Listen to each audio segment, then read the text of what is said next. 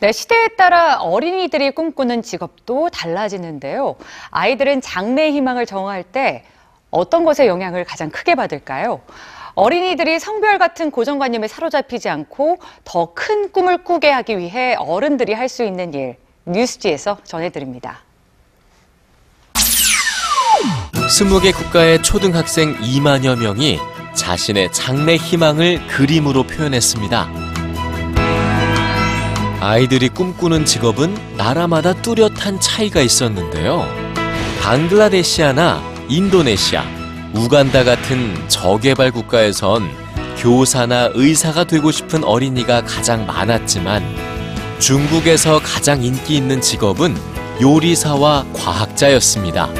가장 많은 수가 참여한 영국 어린이들은 운동선수나 유튜브 스타, 게이머를 꿈꿨죠.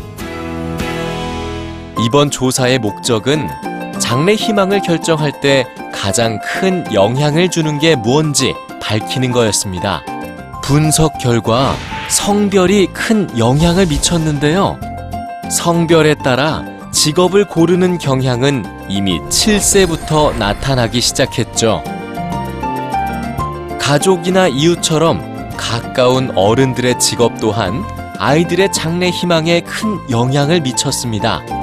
보고서는 현재의 아이들이 직업에 대한 편견이나 한계를 깨고 시야를 넓힐 필요가 있다고 평가합니다. 이를 위해선 다양한 직업 종사자를 직접 만나게 해주는 게 가장 효과적이라고 강조하죠. 영국의 한 초등학교의 직업 수업 시간. 아이들은 소방관과 외과 의사, 그리고 전투기 조종사를 그립니다. 그림을 다 그린 아이들에게 선생님은 이렇게 묻는데요. 아이들은 곧 놀라운 반전을 보게 되죠. 교실에 등장한 외과 의사와 소방관, 전투기 조종사는 모두 여성. 아이들은 고정관념이 단숨에 깨지는 순간을 경험하는데요.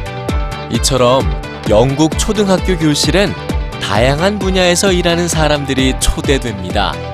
이들은 모두 일부러 시간을 내서 찾아온 자원 봉사자들이죠.